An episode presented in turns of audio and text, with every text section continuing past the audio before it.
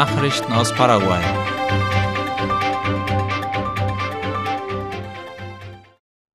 Sonidos de la Tierra organisiert Verlosung. Das Programm Sonidos de la Tierra feiert dieses Jahr sein 20-jähriges Jubiläum mit einer Verlosung, wie die staatliche Nachrichtenagentur IP Paraguay berichtet. Am 22. September werden mehr als 40 Preise verlost. Verlosungen solcher Art sind eine der Haupteinnahmequellen, um die im ganzen Land verteilten Musikschulen zu unterhalten. Genau genommen wird der Erlös für den Kauf und die Reparatur von Musikinstrumenten und Zubehör, die Einstellung von Musiklehrern, die Finanzierung lokaler, nationaler und regionaler Seminare sowie für die Instandhaltung und den Kauf von Möbeln und Material für die Schulen verwendet. Sonidos de la Tierra wurde von dem Orchesterdirigenten und Musikforscher Luis Saran ins Leben gerufen und ist das Vorzeigeprogramm der Organisation Tierra Nuestra, die sich zum Ziel gesetzt hat, Werte und bürgerschaftliches Engagement durch Musik zu fördern. Seit seiner Gründung im Jahre 2002 hat das Musikförderprogramm das Leben von mehr als 20.000 Kindern und Jugendlichen geprägt. Angebot und Nachfrage nach öffentlichen Verkehrsmitteln in der Nacht nimmt zu. Wie die Daten des Kontroll- und Überwachungszentrums für elektronische Fahrscheine zeigen, befindet sich der nächtliche öffentliche Nahverkehr im Großraum von Asunción im Aufschwung. Darüber berichtet IP Paraguay. Nimmt man den 23. August vom vorigen Jahr und diesem Jahr als Bezugsdatum, so zeigt sich, dass sich die Passagieranzahl in diesem Zeitraum zwischen 21 Uhr und Mitternacht mehr als verdoppelt hat. Zusätzlich wurde berichtet, dass im letzten Jahr fast 1400 Busse im Einsatz waren, derzeit sind es mehr als 1500. Bananenexporte nach Argentinien verzeichnen bereits große Verluste. Die argentinische Regierung hat ein Einfuhrverbot verhängt und die Lieferungen wurden gestoppt, wie die Zeitung La Nación berichtet. Dadurch geraten die paraguayischen Bananenbauern in einen Konflikt, da sie große Mengen ernten, aber beinahe nichts exportieren können. Der Bauer und Bürgermeister des Distrikts Tembiapora im Departement Caguasu, Hugo Franco, erklärte, dass man mit einem Umsatz von 12 Millionen US-Dollar gerechnet habe, aber nur knapp die Hälfte erreicht worden sei. Franco sagte, dass man von 20 Exporteuren in drei Departementen derzeit nur sechs tätig seien und auch die Verpackungsunternehmen stillstehen. Er wies darauf hin, dass Gespräche mit dem Ministerium für Landwirtschaft und Viehzucht geführt werden, um die Möglichkeit zu prüfen, dass das nationale Notstandssekretariat die Bananen in großen Mengen aufkauft und in Siedlungen verteilt. Die Idee sei, dass kleine Erzeuger die Früchte reifen lassen und zum Kostenpreis liefern können, was dazu beitragen würde, den Markt zu entlasten, so Franco. Von dem Jüdischen Museum Paraguays wird zu Führungen eingeladen. Darüber informiert IP Paraguay. Im Namen der fast 1000 jüdischen Familien, die im Land leben, lädt das Jüdische Museum Paraguays Dr. Walter Kochmann dazu ein, die jüdische Kultur zu verstehen und zu schätzen. Weiter soll auch der menschliche, wissenschaftliche und künstlerische Beitrag der jüdisch-paraguayischen Gemeinschaft vorgestellt und bewusst gemacht werden. Wie die Direktorin des Museums Ruth Kohan erklärte, werden Führungen durch die drei Räume des Kulturzentrums angeboten. Der erste Saal ist der Rote Saal. Hier können die Besucher einen Rundgang durch die jüdischen Traditionen machen und die religiösen Accessoires, die im Judentum verwendet werden, bewundern, sowie wichtige Symbole der hebräischen Kultur. Der zweite Raum ist der Schwarze Saal, wo Fakten und Erinnerungen an den Zweiten Weltkrieg und dem Holocaust präsentiert werden. In dem dritten und letzten Raum des Rundgangs, dem Blauen Saal, kann man mehr über die Geschichte der jüdischen Einwanderung nach Paraguay erfahren. Zum Beispiel über Dokumente und Gegenstände, die den ersten Einwanderern gehörten. Weiter gibt es hier auch eine besondere Galerie mit Porträts herausragender Persönlichkeiten der jüdischen Gemeinschaft in Paraguay. Das Museum Casa Hasler empfängt wieder Besucher. Dank der Unterstützung des Nationalen Kultursekretariats SNSC ist das Museum Casa Hasler für Besucher wieder eröffnet worden.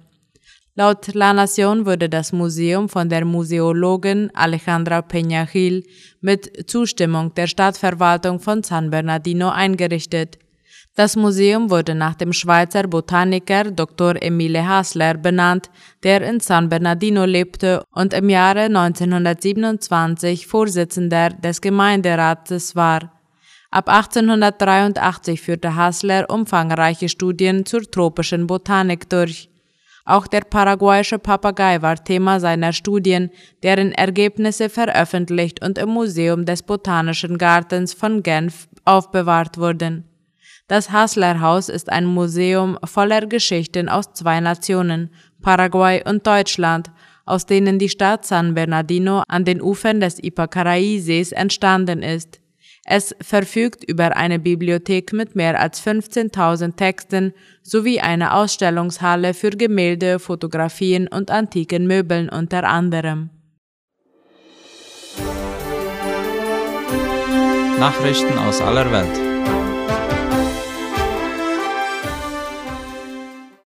IAEA-Inspekteure auf dem Weg nach Saporischia. Nach wochenlangem Gezerre machen sich Atomexperten auf den Weg zum umkämpften Atomkraftwerk. Laut der Deutschen Welle hat sich ein Expertenteam der Internationalen Atomenergiebehörde IAEA e sich auf den Weg zum umkämpften ukrainischen Atomkraftwerk Saporischia gemacht. Behördenchef Rafael Grossi schrieb auf Twitter, er sei stolz darauf, diese Mission zu leiten, die später in dieser Woche an dem Kraftwerk eintreffen solle. Russische Truppen hatten das leistungsstärkste Atomkraftwerk Europas bereits im März unter ihre Gewalt gebracht. Seitdem war es wiederholt beschossen worden, zuletzt an diesem Wochenende. Beide Seiten machen einander für den Beschuss verantwortlich und erklärten zugleich, bislang sei keine Strahlung ausgetreten.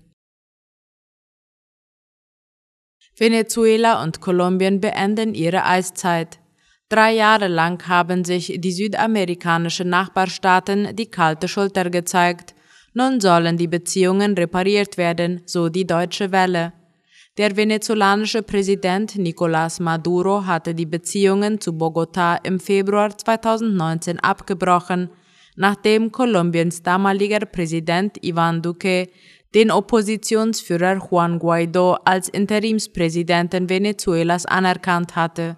Im Zuge des erbitterten Machtkampfs und wegen Venezuelas tiefer Wirtschaftskrise flüchteten in den vergangenen Jahren etwa zwei Millionen Venezolaner nach Kolumbien.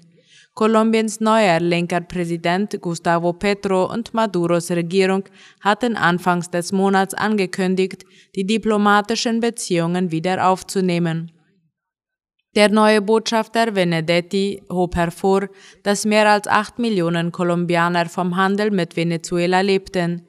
Ein Ziel sei es daher, die Handelsbeziehungen zwischen den beiden Ländern wiederzubeleben. Eine weitere Herausforderung für die beiden Nachbarn ist die Bekämpfung bewaffneter Gruppen, die an ihrer mehr als 2000 Kilometer langen gemeinsamen Grenze aktiv sind. Indische Zwillingstürme gesprengt. Wie die Tagesschau berichtet, sind in Indien zwei illegal gebaute Hochhäuser nahe Neu-Delhi gesprengt worden. Die Zerstörung war gerichtlich angeordnet worden, weil der Bauunternehmer Vorschriften verletzt hatte. Innerhalb von etwa neun Sekunden fielen die Zwillingstürme in Noida, einem Vorort der indischen Hauptstadt Neu-Delhi. Indische Behörden haben die beiden etwa 100 Meter hohe Hochhäuser sprengen lassen. Nach der Sprengung stieg über Neu-Delhi eine riesige Staubwolke auf. Die Zerstörung hatte das höchste Gericht vor einem Jahr angeordnet, weil der private Bauunternehmer bei den Wohnhäusern Bauvorschriften verletzt hatte. Das Gericht ordnete damals auch an, gegen Behördenmitarbeiter vorzugehen, die die Gebäudepläne akzeptiert hatten. Die Käufer der Wohnungen sollten zudem entschädigt werden. Frontdurchbruch in der Südukraine im südukrainischen Gebiet Cherson sollen ukrainische Truppen die russischen Frontlinien durchbrochen haben, wie der ORF meldet. Die Streitkräfte der Ukraine hätten Offensivhandlungen in vielen Abschnitten im Süden der Ukraine begonnen, wurde die Pressesprecherin der Südgruppe der ukrainischen Armee zitiert. Einheiten der Donetsker Separatisten und unterstützender russischer Marineinfanterie sollen zum Rückzug gezwungen worden sein. Genauere Ortsangaben wurde nicht genannt. Die Angaben ließen sich nicht unabhängig überprüfen. Neue Karawane mit rund 1000 Migranten bricht auf. Ein neues Kontingent ist gestern von Tapachula im südlichen mexikanischen Bundesstaat Chiapas nach San Pedro Tapanatepec, Oaxaca aufgebrochen, wie die Deutsche Welle schreibt. Sie sind auf der Suche nach befristeten Papieren, die es ihnen ermöglichen, an die nördliche Grenze zu den Vereinigten Staaten zu gelangen. Diese Karawane führt Dutzende von Mädchen, Jungen und Frauen mit sich, die sich an die Spitze der Gruppe irregulärer Menschen gestellt haben, die hauptsächlich aus Mittelamerika, Südamerika und Afrika kommen. Gegen 5 Uhr Ortszeit ging die Menge mit Fahnen und einigen Plakaten auf die Straße und marschierten in Richtung der Küstenautobahn zwischen den Ortschaften Tapachula und Tapanatepec wo sie etwa 300 Kilometer zurücklegen wird, wenn die Behörden sie ungehindert weitergehen lassen. Soweit die Mittagsnachrichten heute am Montag. Auf Wiederhören.